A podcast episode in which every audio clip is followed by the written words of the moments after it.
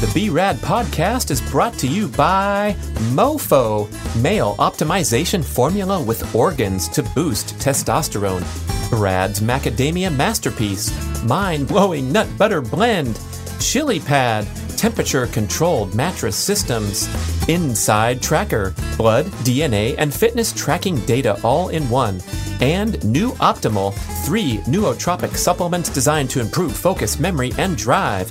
And check out the BradKearns.com shop page, my personal selection of favorite products with great discounts for health, fitness, and peak performance.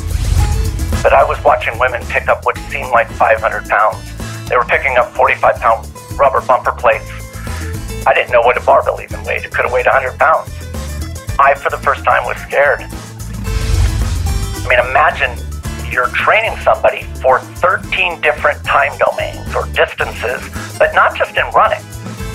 You're doing it on a bike, you're doing it in rowers, you're doing it swimming, you're doing any cardiorespiratory piece of, of equipment, you're modifying for that model.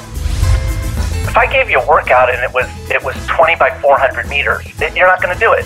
But if I gave you a workout where it, it had variety in there and it was keeping you mentally engaged and you were checking the boxes as you were moving down, you do it.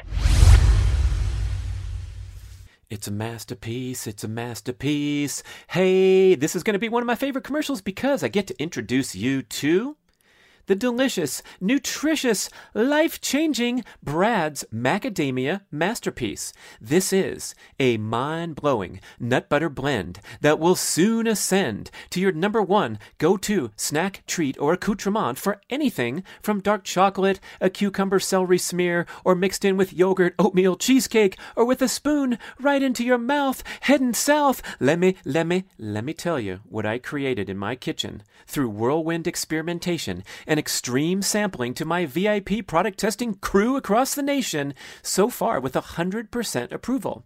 In this beautiful jar, we have macadamia nuts, walnuts, cashews, the rare and precious coconut butter, coconut flakes, cacao nibs, real ancient sea salt, and organic MCT oil. Every single ingredient has been sourced to origin to be the very best we could find from around the world for the absolute highest purity and nutritional value.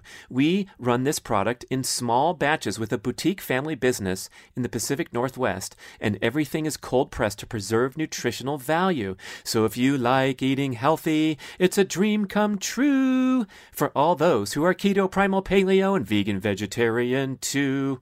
I come in peace, my global healthy living friends. Masterpiece, that is. Try some now, and it will change your life. I promise. If you don't like it, send it back to me. I'll eat it. You can order Brad's Macadamia Masterpiece on Amazon. Simple, simple. Or if you're bold, daring, and adventurous, buy three and get a bottle free at bradventures.com.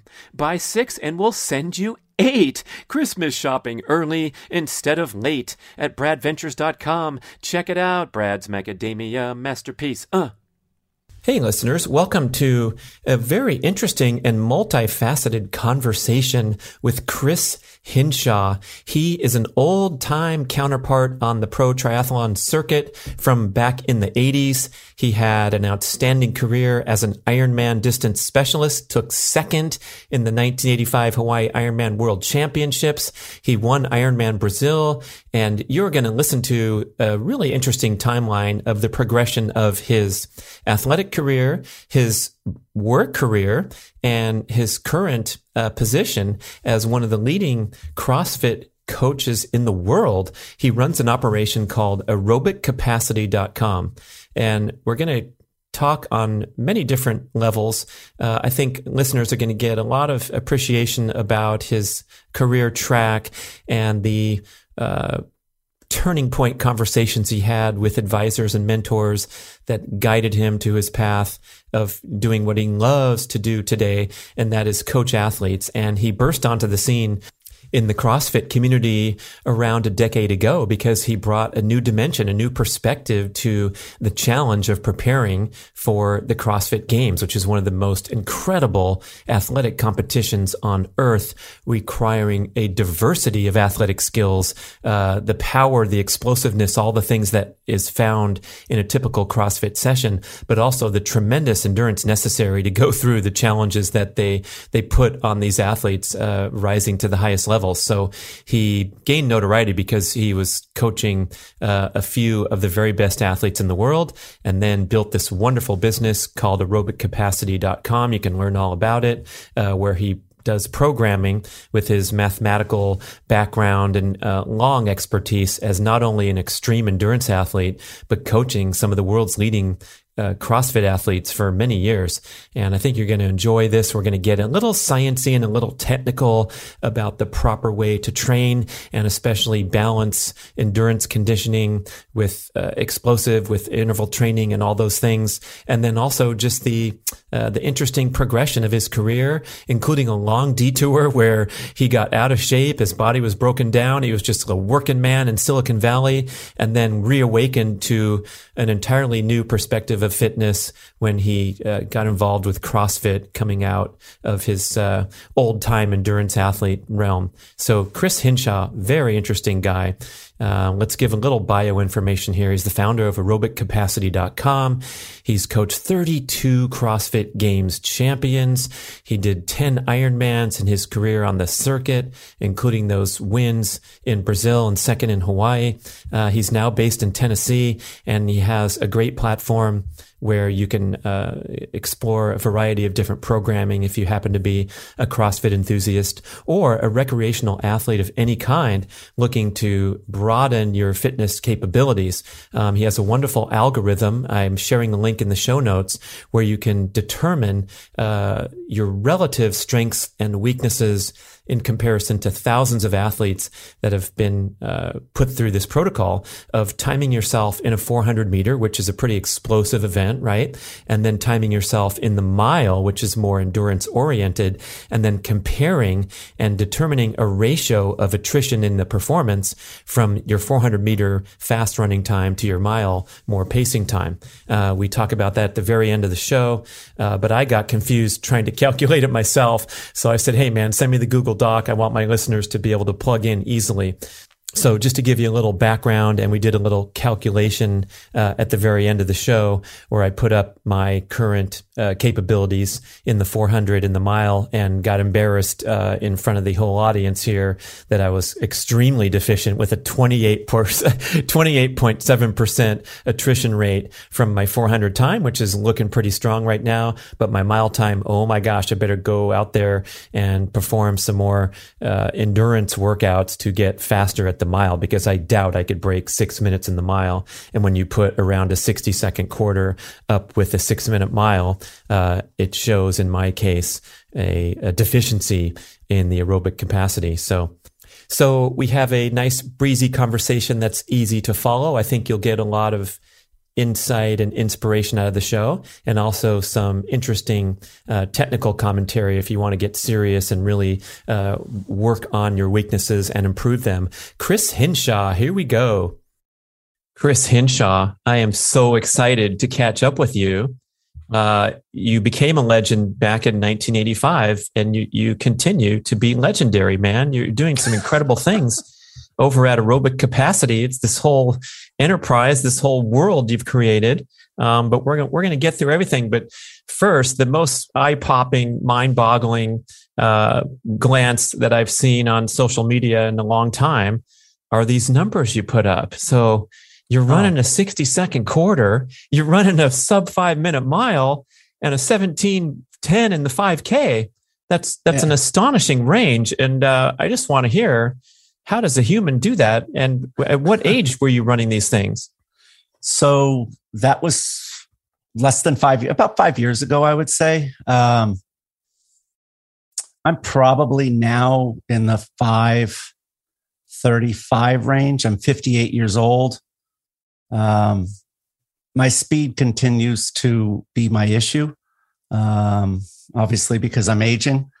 But, you know, it's funny that during COVID, uh, I started back running again, and and uh, I ended up getting a pair of these these shoes from Adidas. And you know, I mean, you've been around a long time. We've seen a lot of and heard a lot of hype about products and how amazing things are. And here they were the same thing, and you know, talking about this latest and greatest. And even though the shoe had just set a world record for women's half marathon, they sent me some and and just wanted to test them. But it had a very high platform uh, like a Hoka, like a 40 millimeter platform. And I'm like, ah, and they were pink. And matter of fact, I, you know, I, I have them right. Hold on. If you're watching on YouTube, people, he's gonna he's gonna bust out a pink shoe. So this shoe. Yes, it is very pink. If you're just listening, and it's got a giant uh, platform on there. It looks like a, a cloud shoe. Yep, like a, so it's a 40 millimeter platform and you can see their their buzzword was is that they have these carbon fiber rods. So you can see them in the in the shoe there because it's somewhat worn. And so anyway my wife she's like you know what? You got to go out. You got to test it. You got to so i did a five mile run and i've never had a product that made me want to do an 800 for time. And um, in the middle of covid i ran an 800 for time and i had been against the clock in a long time. And i ran a uh, uh, 241 Oof. which, uh, you know, not bad just at the end of five miles. And so then I went back and I looked at Masters track and field and I found out at 60 years old, 516 gets you on the podium. And I'm like, for the mile. And I'm like, no, I weigh 165. If I got down to my old race weight, I think that that can actually get me there. And so, yeah, I've had a little bit of motivation through COVID.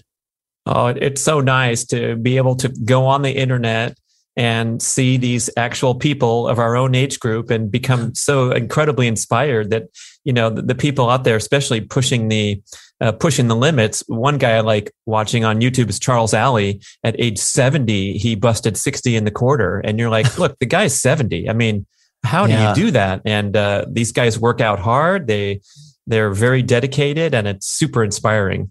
I just don't know honestly i don't know how you stay healthy. I mean i I don't want to make a commitment to do it just because as soon as I do that, my body's just too fragile these days. And, I, and you know, as you, as you age and you get hurt, you don't just like sleep it off and you're better the next day. it's like six months later, you still have the same nagging problem.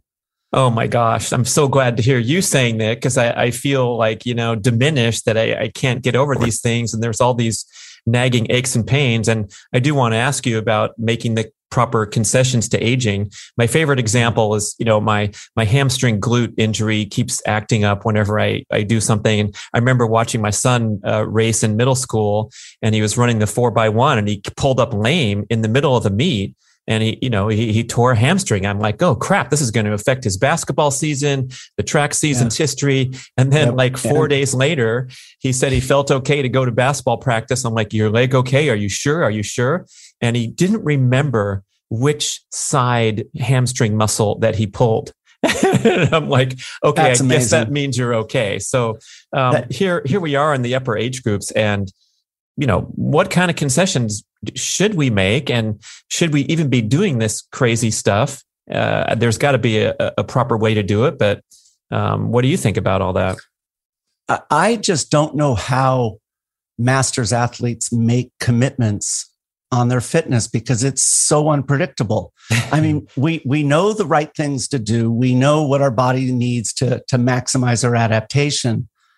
But it just doesn't work like it used to. And that's, I think the biggest problem is that on paper, you should be able to do it. Mentally, you should be able to do it.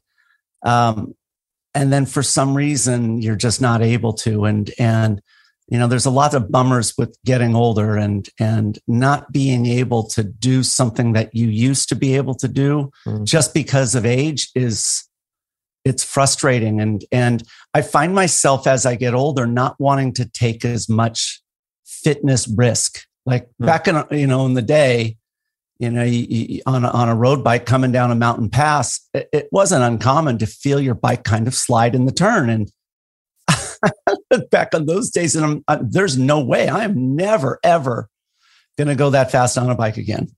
Those days are gone because i just don't feel like taking that risk Well, boy, I think that's a, a, great sign of maturity. Nothing, nothing wrong with that. And um, even reflecting on the risks that we took, especially with biking, um, I don't recommend it to anybody now. At least we didn't have mobile devices when we were out there on the roads, but now it seems like the most extraordinarily dangerous sport that most yeah. people discount. And um, they're out there pedaling every day, and there's an accident every day. Don't you agree? It has got. I mean, I'm in Tennessee, and it's not like it was in California where you have, you know, bike lanes. And mm. I mean, this is share the road. And uh, it, I, I think it's just, it's incredibly dangerous. Like when I ride, it's, it's mountain biking now. I, I need mm. to just not look over my shoulder nonstop. I, I think about often Ironman Kona, and we would go over there in the early 80s um, along the uh, the Queen K Highway, and this was back before it was paved. Uh, there was no bike lane. You shared the road for the entire 112 miles. And it was rare that when you got past Kona Village, that you would see many cars. Certainly going um, from Kawaihae up to Hawi, it was rare. I mean, I remember I broke the pedal off of a crank once and I sat on the side of the road just waiting for a car for almost a half an hour. Now it's just a nonstop stream and, and, uh, I mean, it's a good thing that bike lane's there, but yeah, road road riding is different. Uh, we got a public service announcement out of the way, and when everyone asked me for advice about what kind of bike should I get, I say a mountain bike. They go, "No, no, no, I meant between." I'm like, "That's that's my answer, pal. Sorry." Yeah, okay. Um, but yep. back to that those workouts and, and, the concessions to aging. Another challenge I have, and I wonder if you can uh, comment on this, is when I'm out there and the day's right and I feel good and I'm at the track and I'm I'm pumped up and I want to perfect my high jump technique. And so I take 24 full speed approaches instead of 8 like the elites recommend as your maximum. Uh, but right then in the moment I feel fine. There's no aches and pains and there's no twinges. But then over the next 24 48 72 hours I realize gee I there I go. I overdid it again even though I wasn't aware at the time well, I mean, I find myself the same way. It's like I, am I'm, I'm easily talked into, hey, come on, Hinshaw, just jump in with us. And I always regret it, uh, but not in the moment. You know, I, I, you know, it's I love fitness. I like working out. I like being healthy. I and I love the fact that I can do many things at 58 years old with, you know, 20 something kids and and be able to hang with them. That is and and and hurt them at, on on occasion. And that's that's very satisfying. But the thing that i worry about um, in terms of health is i think that the the just the sheer uh, magnitude of volume that we did and this constant suppression of pain mm. um, and the body adapted to to not being as sensitive as it used to be. And I find myself not being able to feel things until it's catastrophic. And that I, I it really that dwells on me a lot. I mean, I've I've I've had what I felt like was a stomach ache and next thing you know, it's like my somehow my intestines were twisted and I had to go to the hospital. But and they're like, how long has this been? And it's like, I have no idea. I, I, it's all of a sudden it's last minute, and you know, it. Good thing you were here, because this would have been really bad for you. And uh, yeah, I worry about that as I get older because we we have conditioned ourselves to ignore those things, and our body, of course, adapted to it. And now you don't get that just magically come back. You somehow have to develop a, an internal sense of of of you know that is real and don't just shrug it off. Wow. Yeah i mean that resilience and that in- incredible devotion to pushing past the boundaries can often become a weakness and i know everyone's on the continuum somewhere and a lot of people deserve to get off their ass and experience a bit of uh, lactate burn or, or whatever that, that it's completely unfamiliar uh, but definitely that uh, that that that far end that tipping point where you've you've done it so many times to yourself that now you're like you know a machine mm-hmm. machines break down too sometimes yeah yeah yeah do you ever think about that you know as far as your oh, volume and your sensitivity yeah right yeah. And Yep. you're relating the story. I tell my podcast listeners a lot. They probably remember where um, I laid in bed with a ruptured appendix for about 12 hours because I had already been to the hospital and they sent me home. They didn't know what it was. And I'm like, I don't want to go back again and be that, be that wuss that, you know, keeps showing up. And so, you know, I, I, I could have laid there and died if I wasn't more sensible. Um, but it was ridiculous to, you know, to, to have, I mean, when I was in the hospital, the nurse asked me, what's your pain level on a scale of one to 10? I said, well, honestly, it's a 10. She goes, no, no, honey, a 10 is when your arm's falling off and you're dragging it through the, through the ER and there's blood dripping on the floor. And I'm like, okay, well, then it's a nine. But, you know, they didn't Right. realize my pain threshold was pretty high. So if I said 10 out of 10, and there's, here's our second public service announcement of the show is that if, if you are 10 out of 10 on the pain threshold, don't go home. Stay in the hospital and ask for more tests or, or, or something. Yeah. Yep. I was the same boat. I was, I, I ultimately got diagnosed with viral meningitis and I went into the ER just because I was so in so much pain. Um, like my eyes were blurry. I was throwing up, but then they shoot you full of Demerol and Mm. I'm like, hmm. I'm okay. And I went home and I gardened and, oh, you know, and unfortunately I, you know, and you know, when, when, when I finally just couldn't even budge, I ended up checking into the hospital and I stayed there for seven days. oh my Like- goodness. Right. And, but that's, that's the kind of concern. Like you just shake off a burst appendix. You just shake off viral meningitis. It's like, it's just another hill climb. And uh, that is not the way it works. No bueno. Yeah. yeah. so- take care of yourself, people. Yep. Uh, so we Yep. have a uh, we have a timeline to work through, and it. we're going to have to start at this uh, this bursting onto the scene at the Hawaii Ironman. You got plenty of camera time there, even though Tinley stole some of it. But you were really young, and uh, let's see, this was '85. You took second place in the World Championships, and then that launched a pro career. And I'd love for you to just take us back to that time. I know you're a big swimmer, and that's how you came into the sport and then the incredible transition over into the CrossFit community, which seems like kind of a disparate route, but you you brought in um, that those themes and that importance of aerobic conditioning into a world that maybe w- was you know not respecting it enough and and was ready for something new. All right, Yes. here we go. Turning it over to Chris Hinshaw, people. yeah, the 80s was a, an interesting uh, time uh, for me. Um, I grew up in a, in a very competitive household, and it was a given you were going to go to college. And I had swam all through high school, played water polo.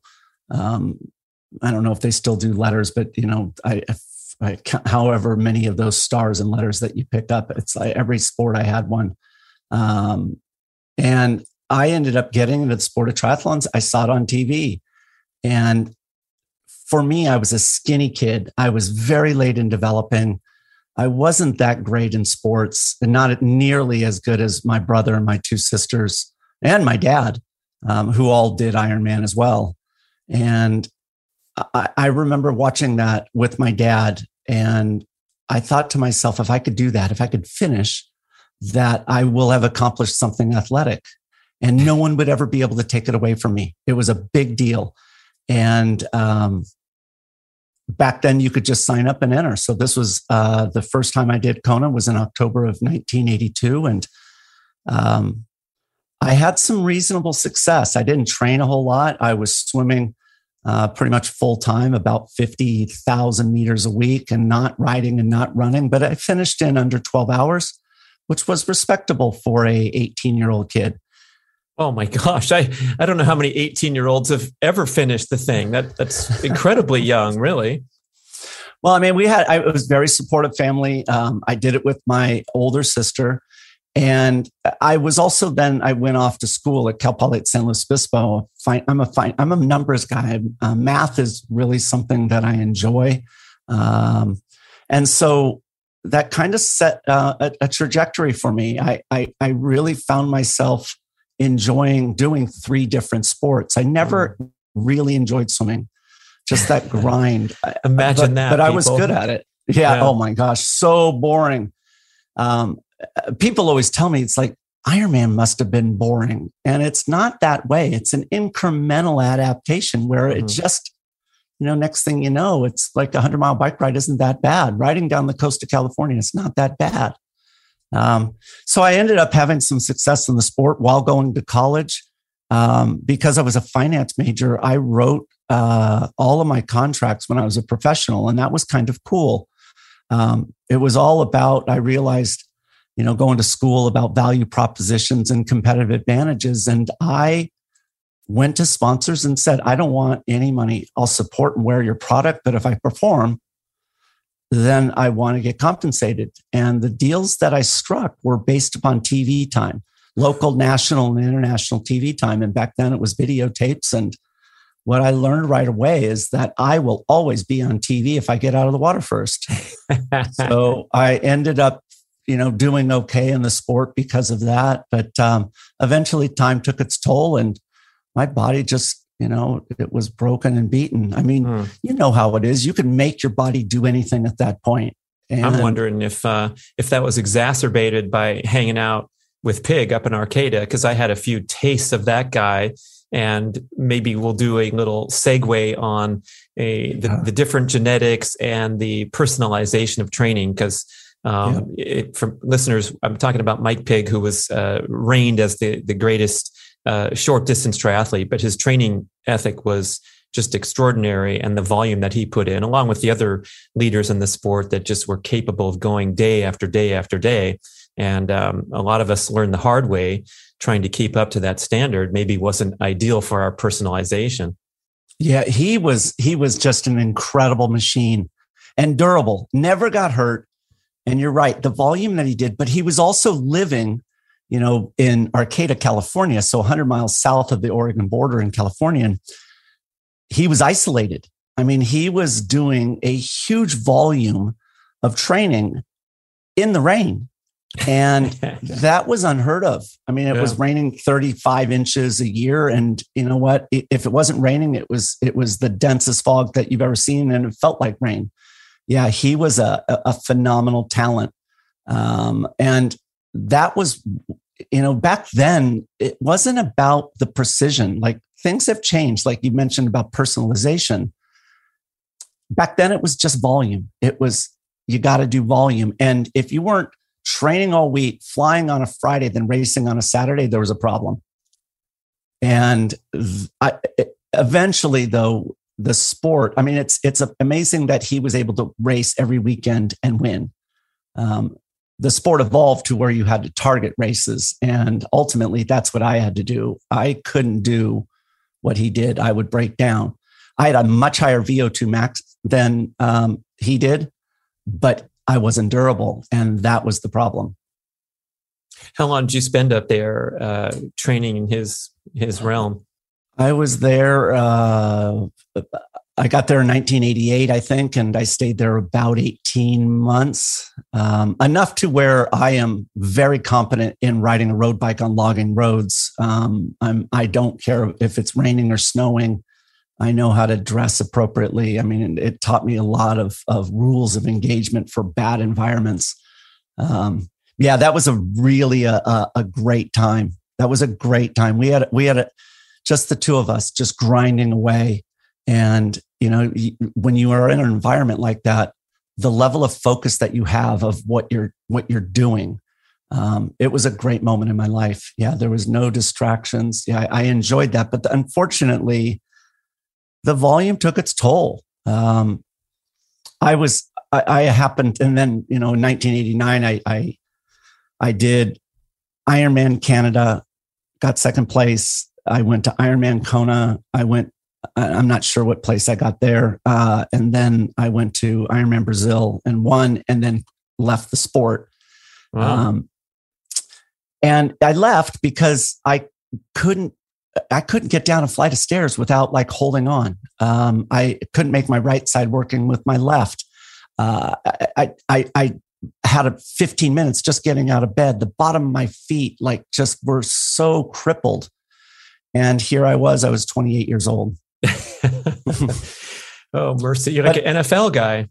But no regret, right? Like, I mean, you look yeah. back on it, it's not like there's regret. There's nothing but happiness. That's just part of the process. And I would happily have gone back and done it all over again.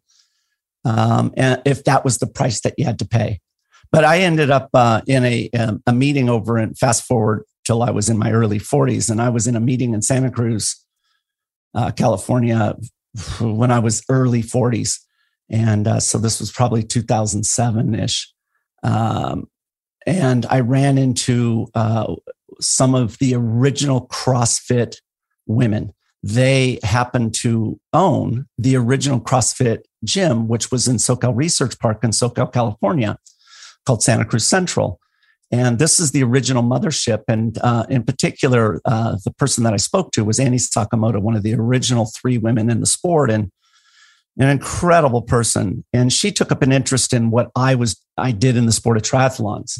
Um, I, and I was interested in this. This I thought it was just the name of her business, CrossFit. I didn't know it was affiliated and franchised. I had no idea. It was an hour from my home, but she she said to me right then and there, and I'll never forget it. She says, "Chris, you've done a lot of volume in your day, but it's the same movements over and over again. If you work on your neglected muscles, I think that you could become functional again." Hmm. And from where I was sitting at that moment, because I was the guy that stood on those moving sidewalks in airports, that sounded really good to me. It resonated. Um, and so eventually I, I, I, took up the interest and took her up on her offer. And I drove the hour from my house over the hill to Santa Cruz. And, and uh, I didn't work out that day. Uh, that day, I, I, I didn't know what CrossFit was. And I was watching that nine o'clock class finish. And I had never seen I've never seen anything like that before. Um, I was watching, and I had been into a weight room before, but I never really lifted. I just knew things as heavy or light. Um, but I was watching women pick up what seemed like 500 pounds. They were picking up 45 pound rubber bumper plates. I didn't know what a barbell even weighed. It could have weighed 100 pounds. So I end up, uh, I end up watching that class from my car and uh, they were also doing pull-ups which i'd never done pull-ups before and they weren't just doing one or two they were doing you know hundreds of them and i for the first time was scared and i was so scared that i i ended up when they the class ended and they they debriefed they grouped together and debriefed i took it as an opportunity to start my car and drive home um, and that was a, a, a, really a difficult moment because here it was that my last time I actually worked out, I, I won an Ironman. And now I'm so, you know, deep into my, you know, lack of fitness that I can't even go into a gym and train.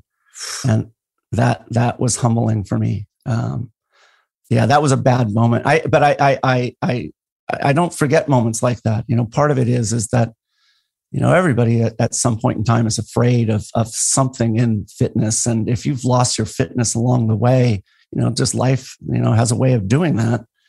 I get it. I i, I went there.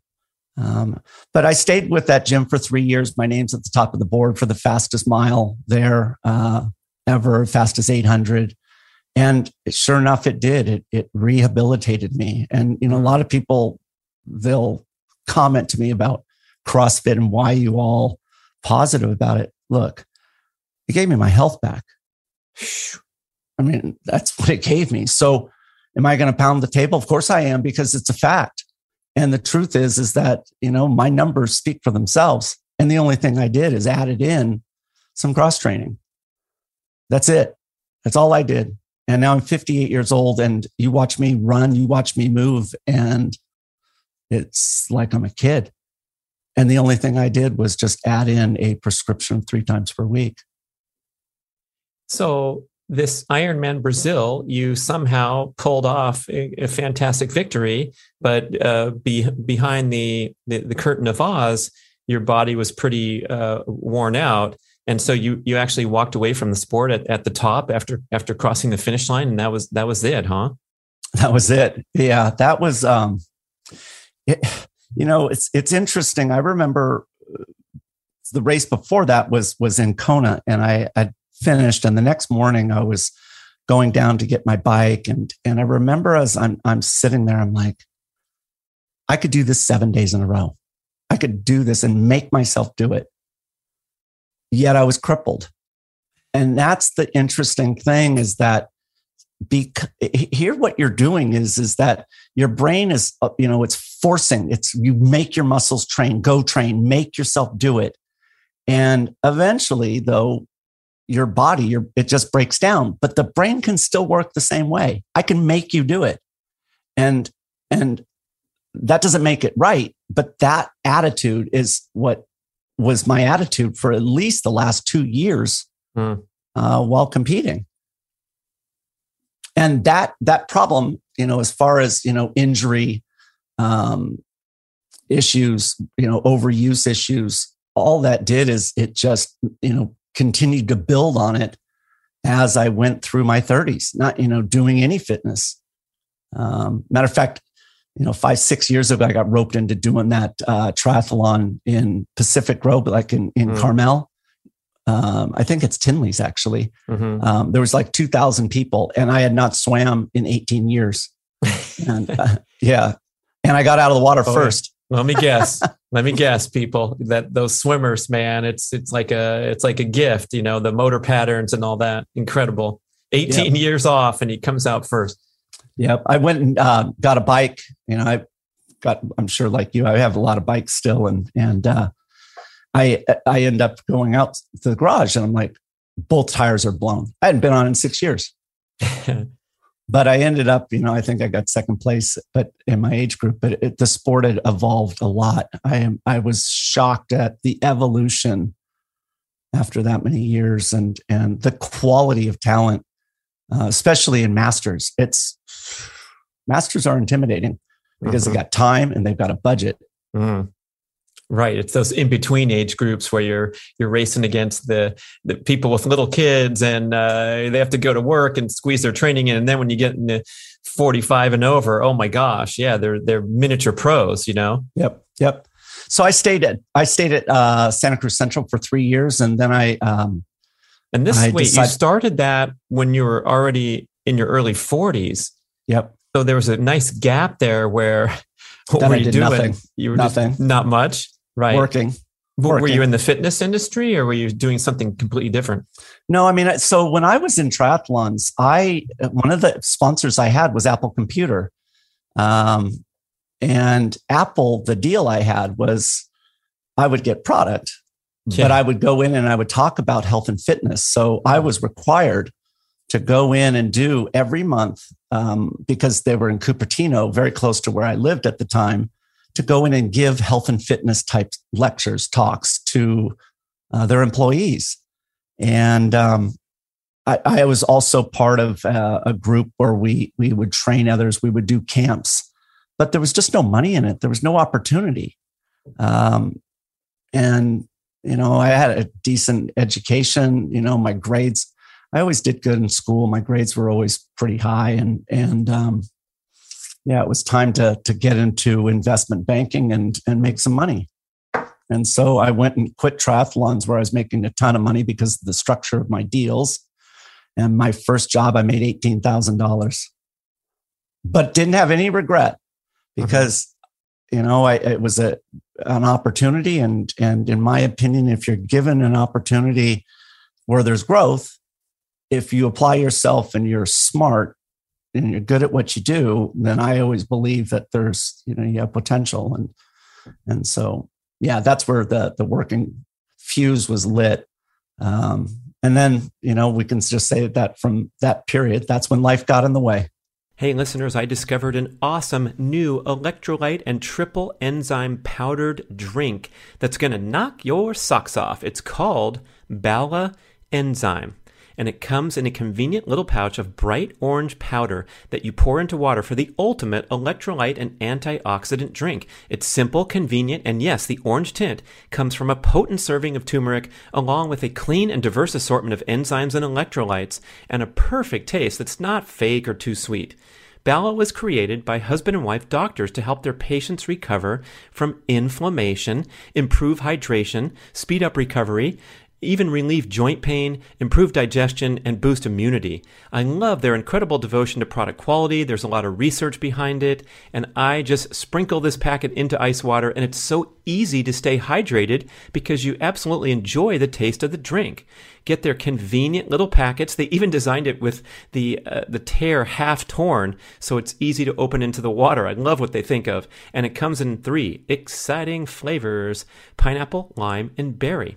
It's so potent, it might stain your fingers if you get it on your fingers. And yes, that's a good thing for a serving of turmeric that's that potent. It's also sugar free, zero carb, and promoting of the three R's rehydrate relieve, and revive, please visit balaenzyme.com, B A L A E N Z Y M E. And of course, there's a special deal for BRAD podcast listeners 30% off your first order. Just use the code BRAD30 at balaenzyme.com.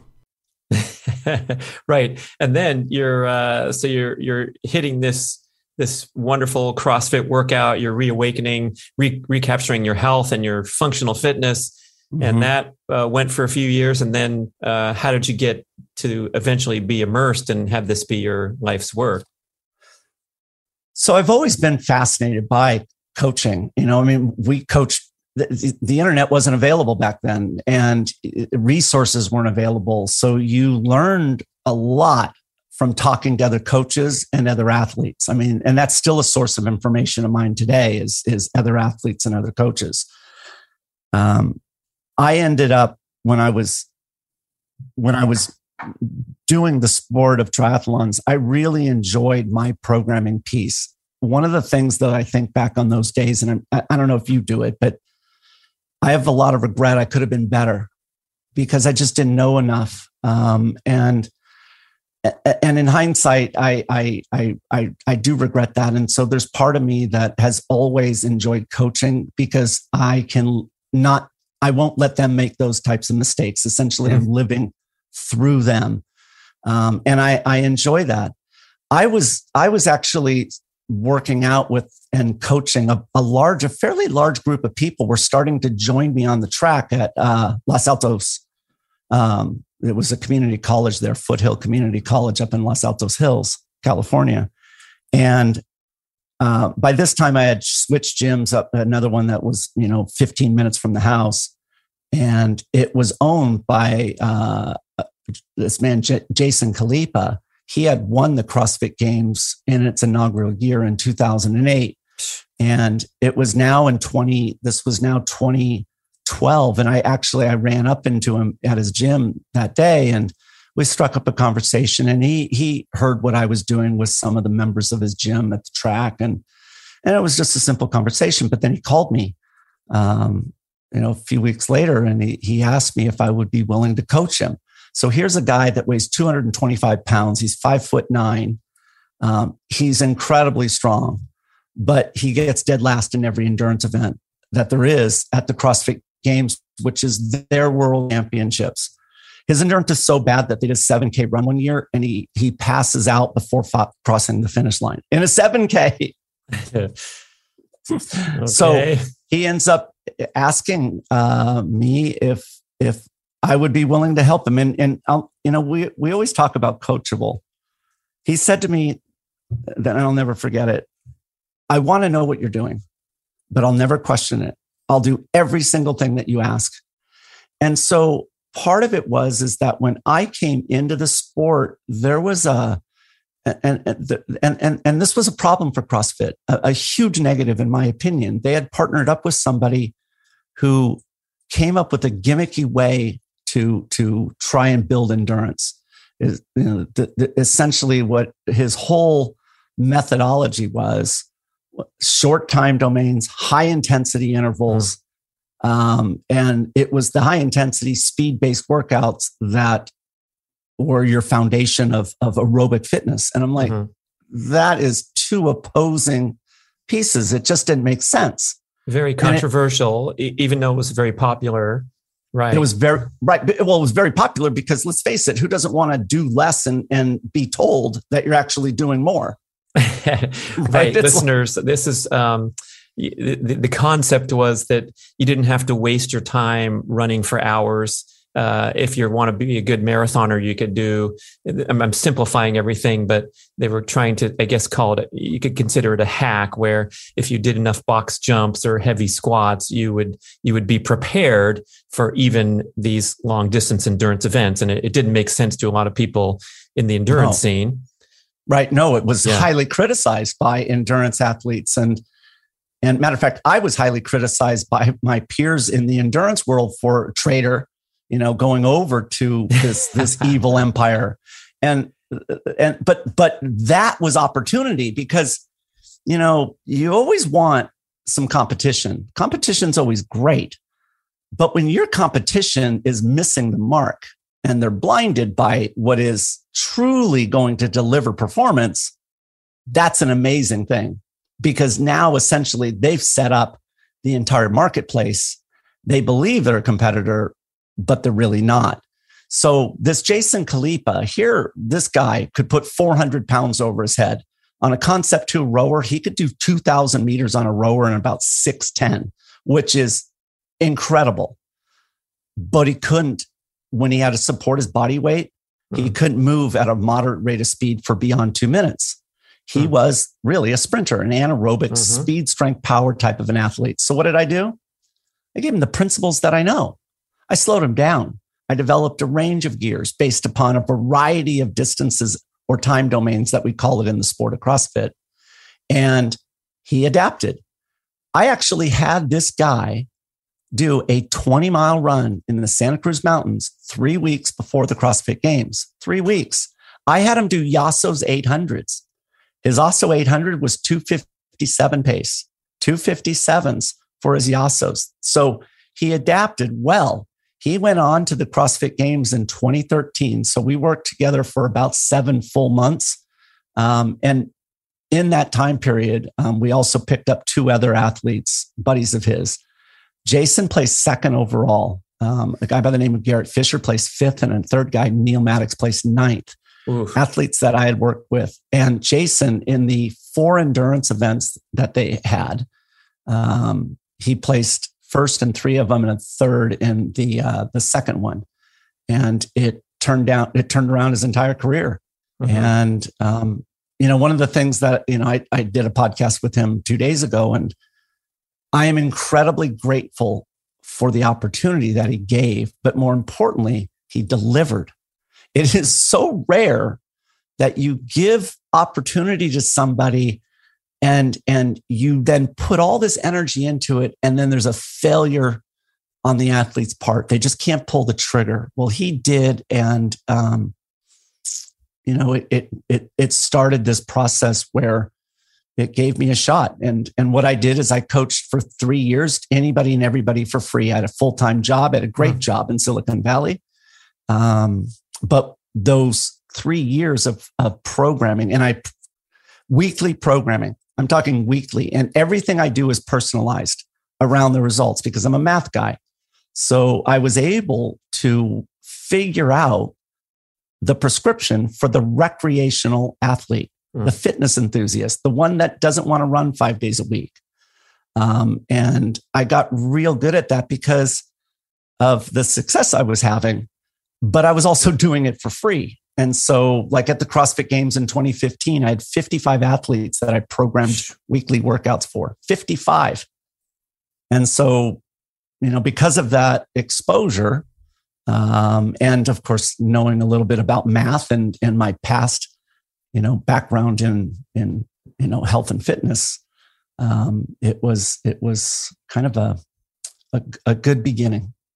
I'm pleased to present B-Rad grass-fed whey protein isolate superfuel, the absolute highest quality, all-natural protein supplement infused with creatine that delivers everything you need to optimize your appetite for fat loss, recover quickly from workouts, and build and maintain lean muscle mass, the single most important attribute for aging gracefully. Our protein comes directly from small family farms in America's dairy land of Wisconsin. It's cold processed and microfiltered for maximum bioavailability and digestibility. So please Don't mess with the many cheap commodity protein supplements that are ineffective, inferior, less pure, and often contain junk sweeteners, especially the plant based offerings that are vastly less bioavailable than the gold standard of protein supplements that's whey protein isolate. Whether you're in your peak athletic years looking to grow and recover, or in the older age groups trying to delay aging and decline, whey and creatine are widely agreed to be the most critical and effective supplements to take for the rest of your life. You can easily stir the superfuel in water or make a delicious smoothie every day. I'm certain that you're going to love the pleasant, light, natural vanilla bean and cocoa bean flavors. So try some on Amazon today. It's a huge hit with dozens of five star reviews. Or you can order direct from bradnutrition.com with our buy three, get one free, and make the super fuel a centerpiece of your daily routine. Hey man, how's your sexual function? Oh, uncomfortable talking about it?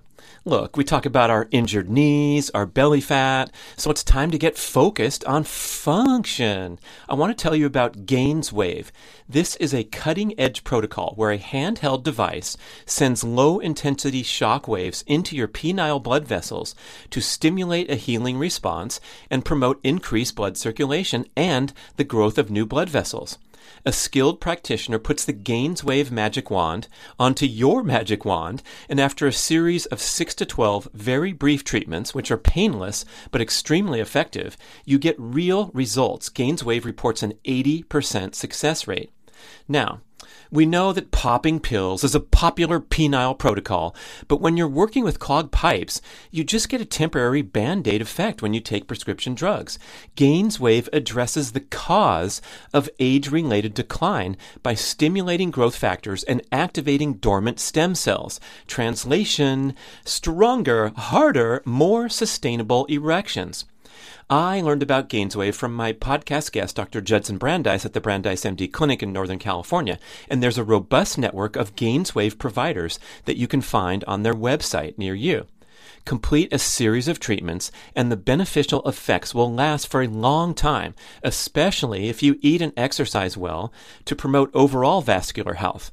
It's a tune up for your equipment, and while it's great for ED, GainsWave is for any man that wants to combat the effects of aging and get a little boost for your A game. So please visit gainswave.com slash Brad. That's G-A-I-N-S-W-A-V-E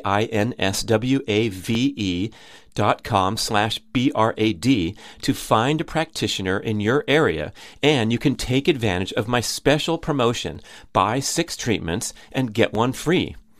You have nothing to lose and lots to gain from gainswave.com slash Brad. Amazing. Yeah. I mean, that, that's a good lesson for anyone who's dreaming of uh, an alternative career, right? That's aligned more with your passions or whatever. Just like here you go with 55 athletes going to the CrossFit games. That's probably a big blaring neon sign on the wall like, hey, Chris, maybe you should think about a career transition. But wow, I can't believe you said that because that's yeah. when I quit. I quit yeah. a week before that. So we, yeah. you know, we were talking about risk. I'll tell you something. So I was, I was, um, I had a full time job. Um, I was, I was doing cable assemblies and power cords for a six hundred million dollar company out of London. We had, you know, 10, 12,000 people around the world, and I ran their western half of the US. Um, I was at a, uh, I had a conversation with a, a colleague. He, um, he's the CEO of HGST. Um, his name is Mike Cordano. And, and one of the things that, that he said to me during this, this after a workout on the track that we did, he says, you know, I know you think that you can switch from your day job to coaching and you think that you could do it easily and switch back and forth, but you're hurting yourself. There's a lag there and you're mm. never going to fully immerse yourself in either one way and you need to pick. You have to pick your career on what you want to do. And, uh, you know, one of the things that is important is that you need to listen to people. And here is a guy that's telling me, especially at that level, like some very important advice. And one of the things that he said was, is why is it that you don't want to go into coaching full time? Hmm. And I told him right away, I'm all because I'm not making any money. He says, yeah, but that's not the reason because the money will come. Mm. But why don't you want to do it? And I didn't know. Like, I, I didn't know the answer and driving back home and thinking and that night uh, you know talking it through and thinking about it and it, and it made me reflective when i was a kid if something was bad and you had a job as a kid what would you do so you quit yeah. i'm out of here i right? got experience Any, with that thank you yeah you blow town right. yeah two weeks right. Yeah. Right it's like yeah. i'm out of here even like the slightest like oh he was condescending that's why i quit you know, it's I mean, it's like you're just looking for an excuse. Yeah. And so I got to thinking about it and and the reason why I didn't want to quit is I was afraid. Just you like know, the guy outside the Santa Cruz CrossFit watching the girls do pull-ups. Right. I was yeah. fear that was really because you know what? You got kids in college, you got debt, you know you, you're you've spent 25 years developing a career. Now you mm. are really good at it and you're sitting in silicon valley. It's like it, was the whole what you were supposed to do. And now all of a sudden it was just like I, the the realization that i'm making choices out of fear instead of passion and happiness. And i wrote my notice right there. And wow. that was that was in july of 2015 wow, you young listeners, pay attention here because we're getting several nuances to the story that are really important. The first one is, is that this momentum was driving you toward a new career. So it wasn't some whimsical, stupid thing that you're going to go surf the waves of Baja and, and ditch out on your, uh, your college tuition bills. Um, but it was, you know, the, the messages were lining up for you. But boy, to, yes. to put that courage into place and and to go for it, that's a big one. A lot of people are maybe listening that can reflect on times in their life where they they passed and they carried on forward in whatever direction. And boy, oh, that, yeah. that's wonderful. My monthly, my monthly, where I at that time expense was sixty uh, over sixty five hundred a month, and I went from full time paying for that to zero, to nothing. And so, but but part of it was the level, and that's where Mike Cordano was correct. When you do multiple things, you're watering them down. You're never going to achieve your potential because you've just got too much transition from mm. one to the next. I mean, for triathletes, think about it. You have three sports that you have to practice. Imagine if you only had to work on swimming, how great you would be. Yeah. And so each time you're transitioning, you know, you just water it down. And that was eye opening. I mean, I, I, I'm really grateful for certain conversations that I had and that I listened to them. And Mike wasn't telling me what to do. He knew mm-hmm. the answer. He was just making me think about it.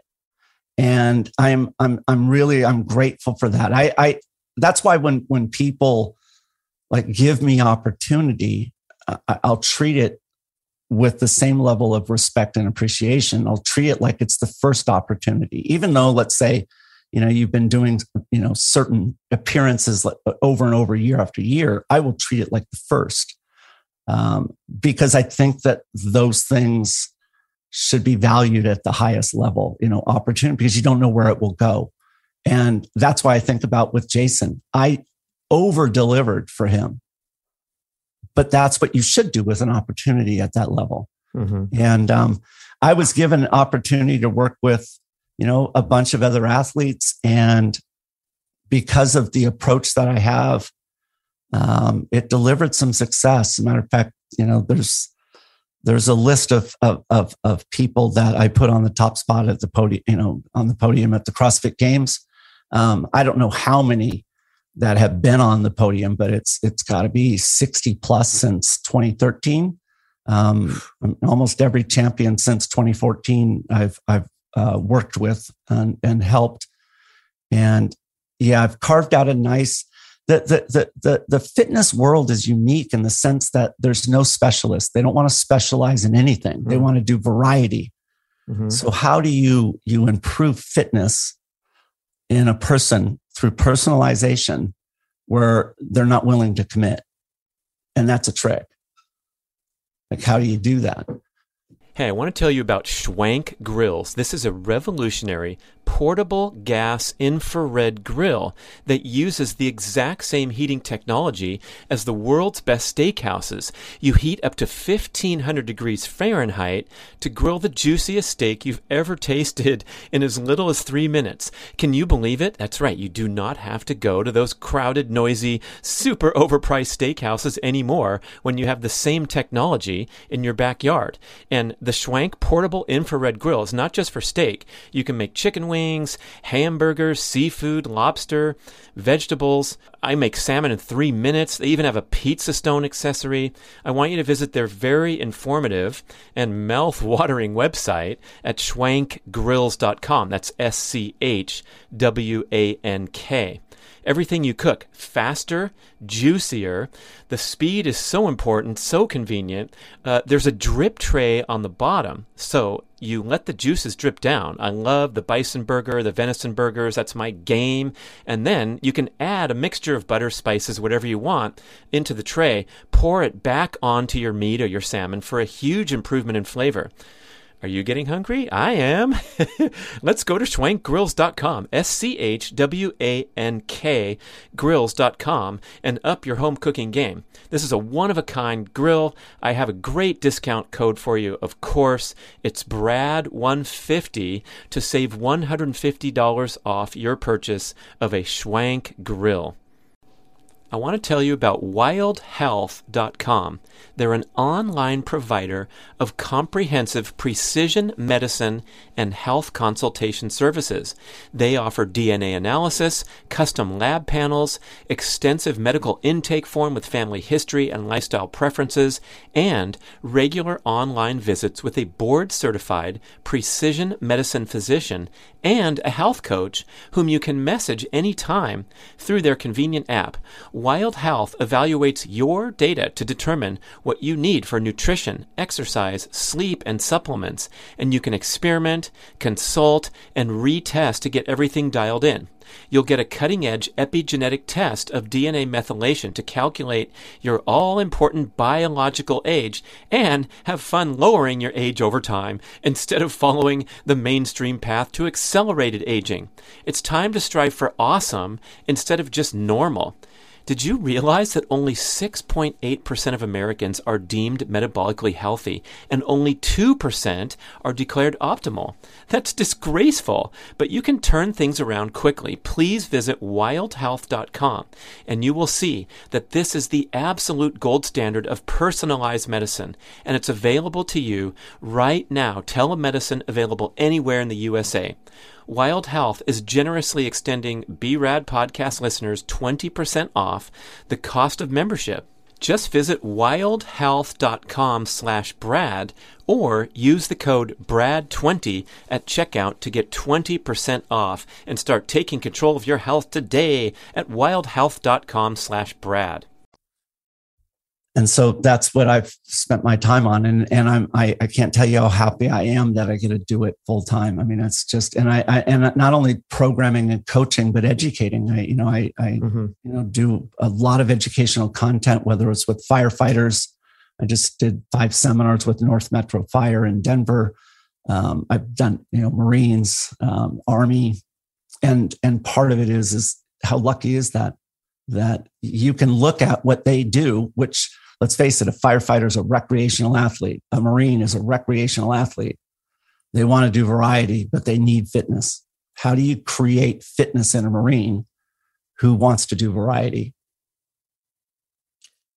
Right. So, can you describe what you brought into the CrossFit world that was lacking or what that missing piece was? You, you talked about the um, the, the, widely criticized approach of uh, pretending that intensity could create endurance competency. And so, what yeah. angle did you come in at? Yeah, I mean, that was right. So, the old way, it was like 20 second sprint, uh, 10 seconds of rest, eight times. There's your, there's your endurance workout. And that never made sense. And so, part was is bringing in uh, this concept of pacing. That was number one. Um, CrossFitters historically, what they they the prescription is high intensity, constantly varied. Mm. Um, movements. That's what the whole you know sport is is built around. All right. So how do we we we really create programming in, in, in an environment where all they want to do after they hear the gun go off is go as hard as they possibly can. And then if they lean over because they've blown up, that's also a sign of courage. That's really a sign that you did it right. You're working hard. But that never made sense because what we're talking about is how can you maximize the amount of work you do in a certain amount of time, work capacity? And to me, you know, when I was told early on that I was doing high intensity and I was hunched over because I had misjudged my pace, it's like, you know, I know I'm blown up right now, but I could swear. I mean, they're telling me I'm doing high intensity, but I could swear I'm not even moving. Like it doesn't make any sense to me. it's about how much work can you get done in the time domain that you have. And CrossFit, the problem is, is that it's unknown and unknowable. You don't know what the event is. And so what my feeling was is all right, if we don't know the event, then I'm going to create a range of gears mm. Based upon an unknown event, meaning I'm going to train you for a marathon. I'm going to train you for a 25K. I'm going to train you for a 20K, a 15K, a 12K, a 10K, an 8K. I'm going to train you for a 5K. I'm going to train you for all of those speeds so we build up the muscle memory. And in order to do that, I have to practice that particular speed. So what I did is I started working with athletes where the event was in the beginning. I had 13 different events that I would target. So everything from sprints all the way to a marathon. And we would practice those intensities. So that's the event based model. But then what I did is I took into account the strengths and weaknesses of the athlete, the mm-hmm. individual, mm-hmm. and I created an athlete centered model around those 13 different events. So, I mean, imagine you're training somebody for 13 different time domains or distances, but not just in running. You're doing it on a bike, you're doing it in rowers, you're doing it swimming, you're doing any cardiorespiratory piece of, of equipment, you're modifying for that model. And I immerse myself in it. And because I'm good in numbers, I can do a hundred times the volume of someone who isn't. And now I could do, you know, hundred thousand times the volume because everything gets automated um, if you figure out the right algorithms. And that was the hardest part, Brad, is that uh, every piece of research is about specialists, people that just run, people that just ride. Hmm. Well, what if you just want to go two days a week? What is the prescription? Yeah. What should it look like? And what I found was is that they were delivering levels of fitness that had never been recorded before because CrossFit CrossFit what it was was a sport for the people that weren't good at anything. Like triathlon, right? I suppose.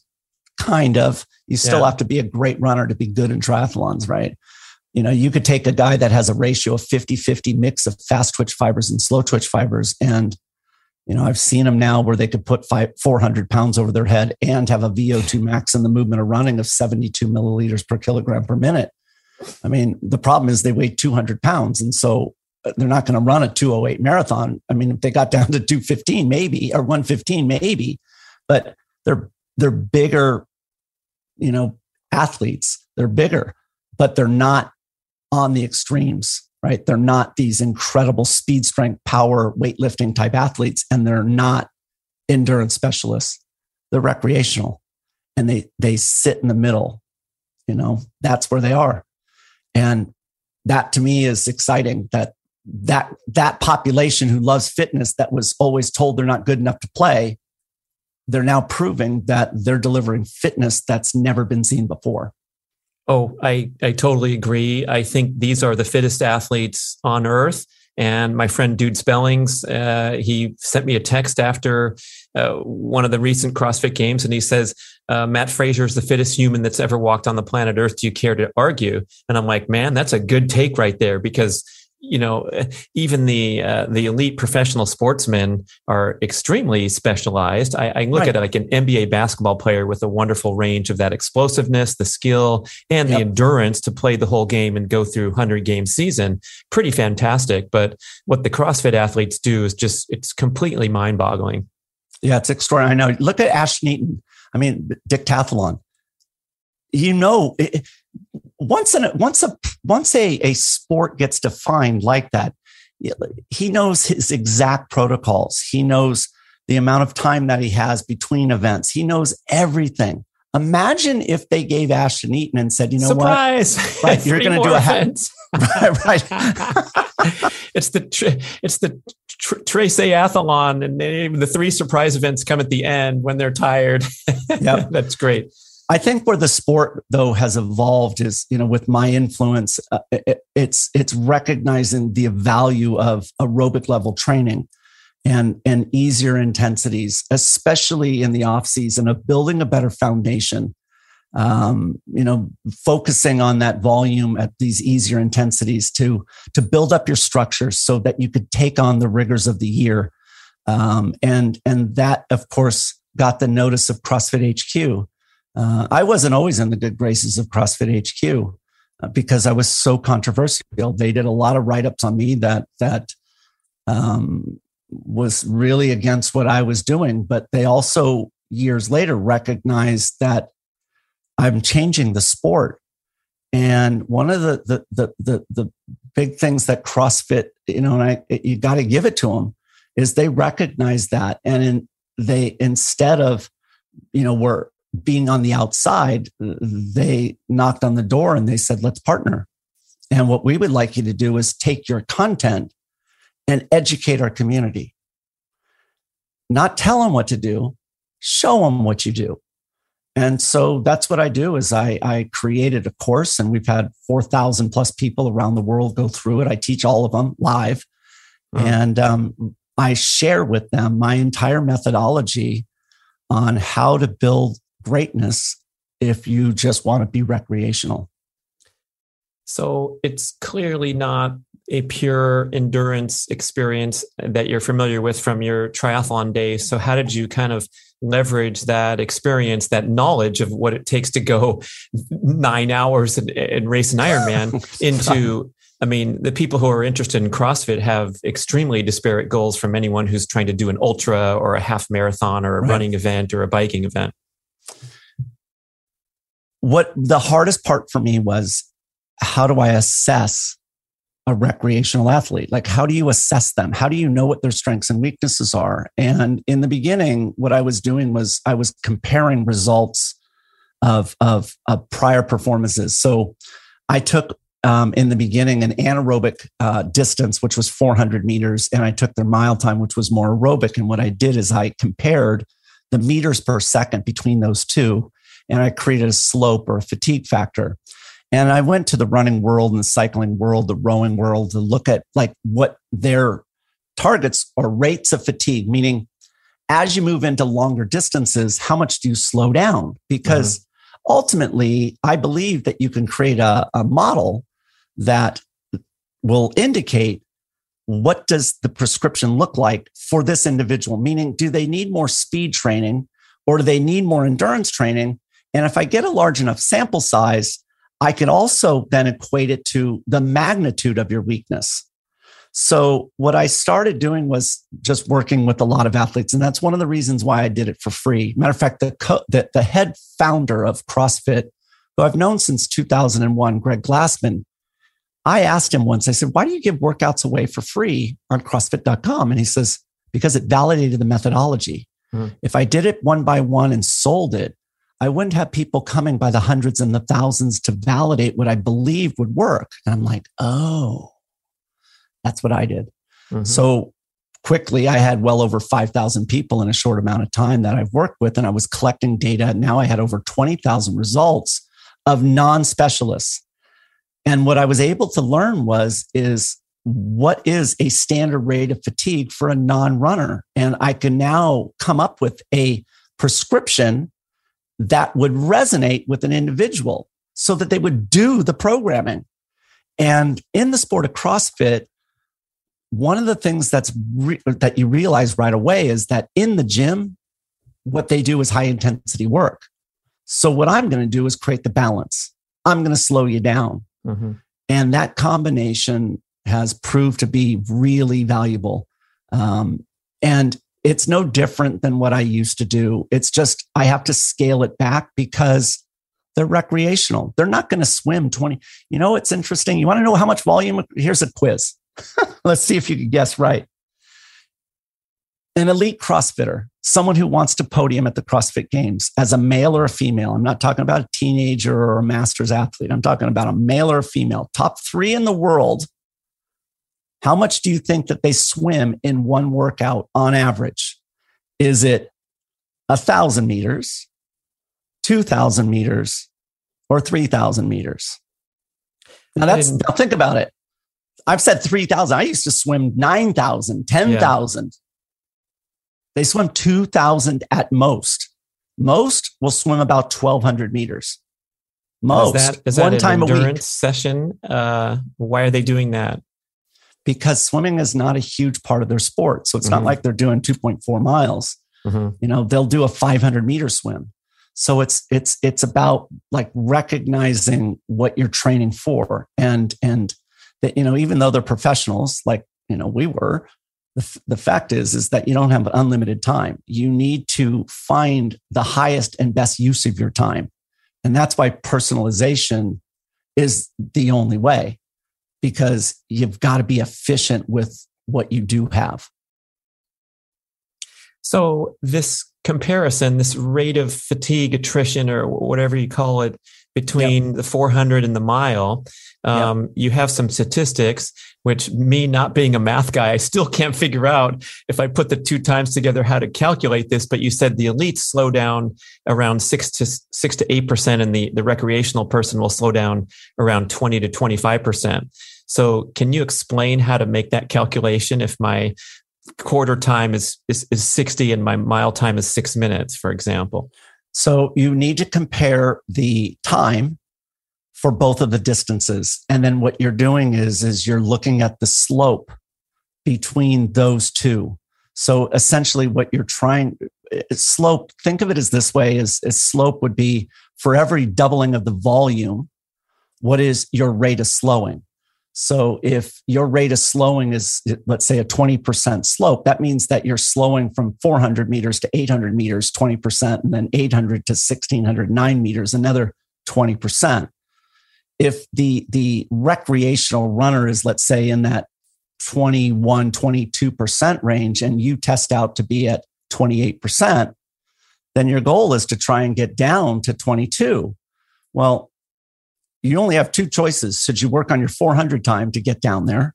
Well, if you did, you'd have to slow your 400 time. the only option, if you're above 22, is to work on your mile time. And specifically, it will tell you if your target is 22%. And let's just say that you're right now at 28%. It will tell you that your six minute mile will need to go down to 525 in order to get into that range. And based upon a population of 20 plus thousand recreational athletes, it's possible.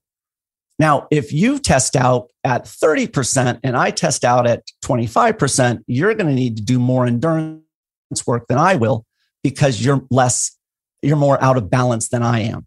So, what it is, is it's trying to create balance because remember, a recreational athlete, someone who wants to do a variety, they need to have equal ability in terms of their speed as well as their endurance. They're not like Usain Bolt, where it's all 20 mm-hmm. seconds and under. Yeah, he's a, right? he's over 30%, man. That poor guy, he can't even finish a mile. Doesn't matter. I bet though. he's I bet he's like at 45%, you know, rate of fatigue. Deservedly yeah. or it, by, by, by, by design. Right. Yeah. Yeah. So that's part of it is that what you want to do is you need to, to, because this whole day right now where we have this, this, you know i call it programming where where you're not present as a coach and someone's receiving a, a, pdf or an email and they're being tasked what to do well if that individual isn't motivated if they're always looking for somebody else someone else has got their ear then unfortunately with that one step in that one foot in, they're not going to be committed. So what we need to do is we need to prove to them their strengths and weaknesses so that they stay committed. You know, there's so many distractions now. And if you're you're providing remote programming, you got to keep them interested. And so that mm. testing is key, personalization is key, but also explaining like the purpose, the why behind workouts. Um, you know, I brought up an interesting thing recently about, you know, like if you're going to ride a stationary bike and you're in this this sport of fitness, then what I would like to see you do is is match up with the movement that's the closest to riding a bike, which is running. The problem is, is in CrossFit, they believe that a, a hard gear, you know, getting in the Carne Grande is, is the greatest thing. And it's like you're at 50 RPMs just grinding. What I want people to do is go out and do a test on the open road and find out how many steps per minute you take in running. And if you're taking mm. 180 steps in a minute, then what I want you to ride at is a gear that you could pedal at 90 RPMs, right? One RPM is two steps. And that way we have a better transference into both of those sports, a more efficient use of your time. Um, and so just being smart about, you know, different types of things um, is, is what I'm applying. And, and because of it's, it's having traction and, and because it's delivering results. You know, if it wasn't delivering results, it, it, you know, I, I don't think that we'd be here. So you're you're training various gears rather than just sending CrossFit enthusiasts out for a jog a few times a week to build their endurance. I assume it's much more elaborate than that. It's very much more elaborate. I mean, part is is I I think that take take you if I gave you a workout and it was it was 20 by 400 meters, it, you're not going to do it. but if I gave you a workout where it it had variety in there and it was keeping you mentally engaged and you were checking the boxes as you were moving down um, then you, you you do it. And that's what I look at. I look at every workout that I write and I'm like, would I do that workout? And it's like, no, that's too boring for me. It would never keep me engaged. Part of it is, is that if you are providing programming remotely, you have to take into account the motivation of the individual. And is the workout going to motivate them? to want to complete this entire list of things, or is it they're going to check out long before it? Do they even understand the purpose of it, the why behind it? And that's that's important. Like one of the things that that I, I've I've shared was is like we do a lot of work on an assault bike. Why is that so difficult of a piece of equipment? And it's Oof. because there's so many muscles that are being used. And I know a lot about physiology and but the, the that what we have to realize is that because the numbers of muscles being used and the generation of that lactic acid and that acidity ultimately interfering with the muscles as it builds is the issue. Well, let me ask you something. If we're trying to maximize our ability, our overall fitness, and if we look at the assault bike as the piece of equipment, could we get more creative in terms of the use of that piece of equipment to improve our overall fitness? And the answer is, of course, yes, we can. So if, here's the simple test. Imagine you're riding the assault bike and your arms are moving forward and back, and then your legs are pedaling. So imagine that level of fatigue with all those muscles. Now, there's also pegs that sit up by the flywheel on the front wheel by the fan. Stop pedaling and what I want you to do is just an arms only workout, meaning the legs are no longer contributing any fatigue. Matter of fact, the legs are a potential source of removal of some of that uh, lactate acid, right? Could your arms do more work in that case if the legs aren't contributing any more fatigue? Well, of course they can. Likewise, what if the arms aren't doing any work and you're just pedaling? Could your legs do more work? Well, of course they could. So then the answer is train the arms separately, train the legs separately. And then, of course, this theory of specificity, which says if you want to be good in the movement, you got to do the movement. So then you put it all together. So you need to do three different things. Mm. Likewise, if you're a non runner, maybe you should do arms only on that assault bike and mm. work on the upper body because the mechanics are very similar and work on your upper body's capacity. So part is is looking and and and being smart. And i think that just comes back to you know my athletic background and and that makes sense. I do that. And so long as you have the supporting evidence behind it you know the science um we're off to the races. And so that's that's what i do is now i i take my experience as an athlete. Uh, i look at scientific literature and i combine those with math equations. And where does the recovery aspect come in or the overtraining risk, which a lot of people criticize CrossFit? I know I've, I've had a few pop offs myself saying a lot of these people are seemingly going and performing at a high level too frequently, especially on, in the recreational realm. Yep. Um, how does that factor into the programming? That is a problem. it's a problem because the problem is, is it's a non-sustainable model. You can't, mm everybody loves high intensity. They love it because it will take anybody and improve them. So the best of the best, you put on a prescription of high intensity interval work, you're going to improve. You will. Now, the problem is, is that what do you do after that improvement begins to plateau because you have zero foundation, you have zero mm. aerobic base, you cannot recover. You can't, and that's what I tell people is that, you know, think about this. Think about how many push ups you can do unbroken and imagine your goal is to do 10 more. What is the reason now why you can't do 10 more? You can't just shove more in, mm. intensity in, can you? You eventually tap. Mm. What's preventing you? And it's always one of two things. It's either your strength, meaning you got to work on your one rep bench press, which if you can do a reasonable quantity, and I'm talking, let's say over 20, um, then it's not your strength. What would it be? And for most, they'll just say, you know what, I just get tired. Mm-hmm. So, how would you classify what quality in a workout would you classify? I just get tired. Is it your volume? Is it your speed? Or is it your recovery? What if I improve your ability to clear fatigue at a faster rate? Would you be less tired when you got to your, you know, old personal best of 20? Could you do more? Well, of course you could. So what you're telling me then is your recovery not your speed, your strength, your power that's hindering your performance. So what should you work on? And that's the beauty of being a coach is that whatever stimulus we put on the body, we will create a good adaptation so long as they have good nutrition and good recovery. Meaning, if I add in volume to your training diet every week, I could keep adding volume until your last logical step is an unbroken half marathon and you'll do a half marathon. That's how easy it is. Mm-hmm the recovery part, the fatigue is, is, is the trickiest for, for CrossFit athletes. Because what we're saying is, is that it's not your speed, it's not your volume, it is your recovery. What we need to do is practice on your ability to, to, to get rid of fatigue at a faster rate. And so look quickly at what the runners do out there. They don't just do a 100 meter sprint and sit in a chair. Because if you're always sitting in a chair, then you get good sitting in a chair. What they do is they do a 100 meter sprint and then they do a 300 meter jog. Mm. So, what CrossFitters really need to be doing is they need to be recognizing the value of the opposite side of the equation because there's a balance in all of us. The high intensity creates that fatigue, the low intensity clears the fatigue. Mm-hmm.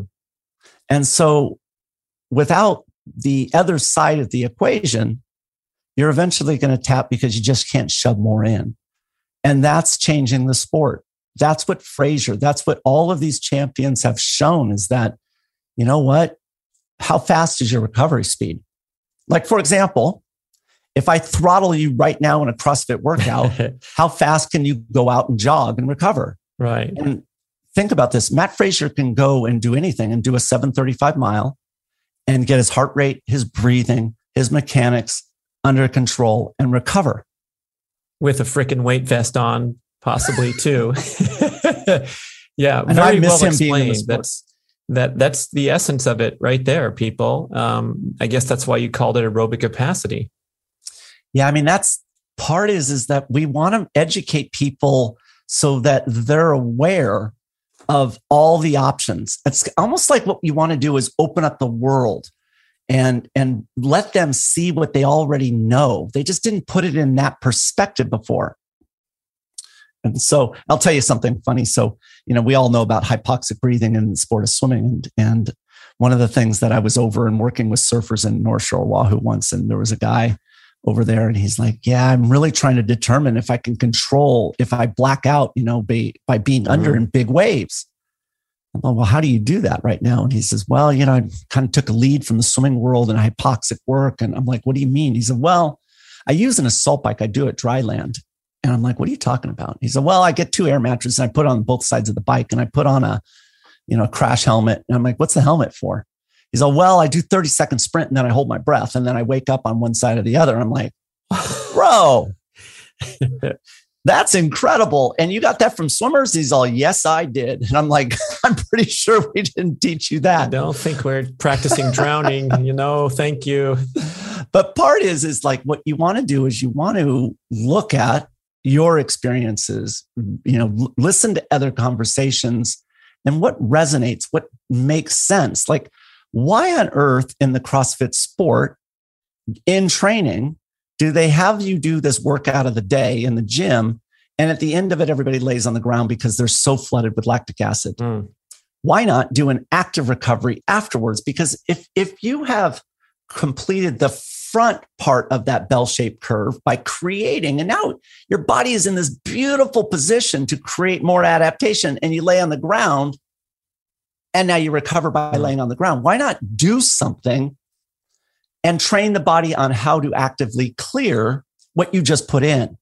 Essentially, what we're doing is we're getting you to do more work in the same amount of time, right? Because in the past, you just lay on the ground. And what I'm now telling you is slow down and recover but what we're doing is we're actually teaching value by going slow. It's the other side of the equation. Hmm. So it's it's it, those simple solutions. Take a classic lift. It's a five by five back squat, five repetitions, right? Five rounds, 25 total lifts. Because the weight is the priority and the number of reps is the priority, you'll take anywhere from three to five minutes of rest. Hmm and you sit in a chair and do nothing because the emphasis isn't the recovery. But what if you just rode 500 meters in three minutes, which is a snail's pace, hmm. and then you regroup, you take another 30 seconds, another minute, and then you go for it and make your lift. Now, you may not, because of the amount of work that is, even though it's slow, you might not be able to do the lift, but that will certainly challenge you in the next workout because you're you're doing 2,500 meters in the same amount of time that it took you last time. You're doing more work in the same amount of time. And let's face it, as a coach, that's all you're interested in.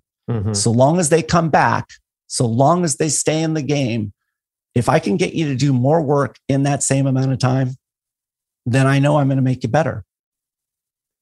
Love it. Chris Hinshaw, killing it for us clearing clarifying all this all this confusion great stuff uh, tell us about your programming where we can connect with you and all that good stuff so the best place is aerobiccapacity.com uh, there's different types of programming. Um, instagram same thing aerobic capacity. There's workouts. I, I really genuinely and i'm sincere about it. If i know something i share it.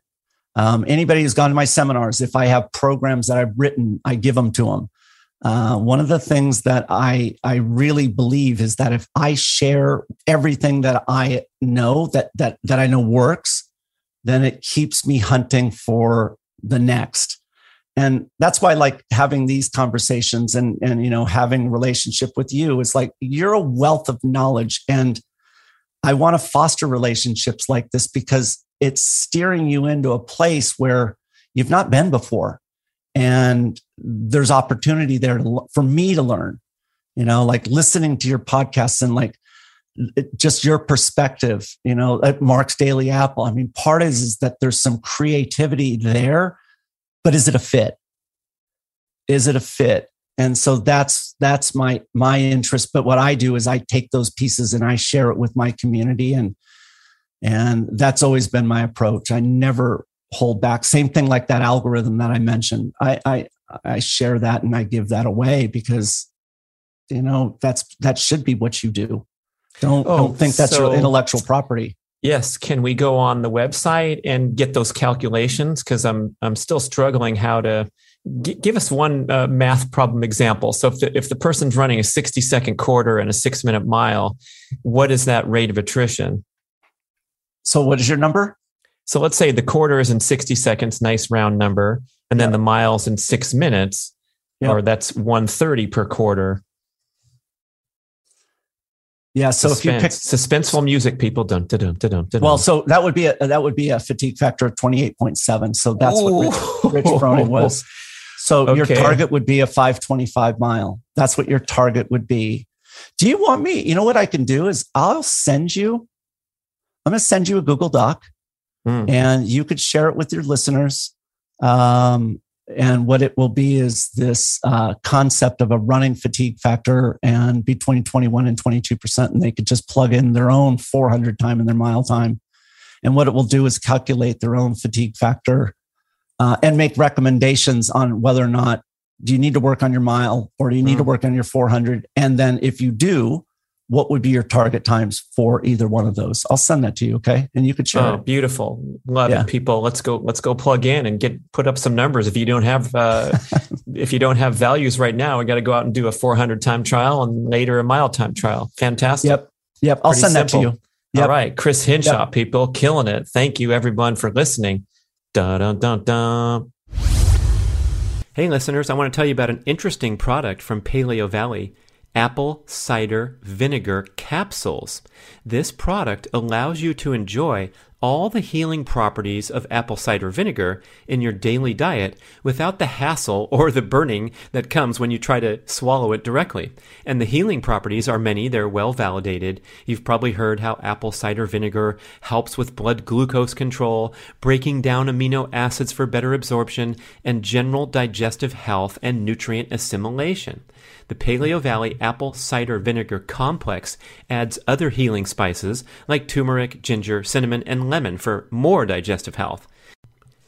As a whole, this formulation has a lot of research backed validation that you'll improve blood pressure, cardiovascular health, and disease prevention, and profound benefits for insulin sensitivity, satiety and hunger management, glucose regulation, and fat metabolism. The apple cider vinegar complex is a great idea to take when you're traveling and eating different foods, giving your digestive system the boost it needs. Everything in the bottle is organic, and the formula has been carefully fermented into potent acetic acid, which confers the aforementioned health benefits. Why don't you try some? Go to paleovalley.com and take that 15% discount with the code BRAD15.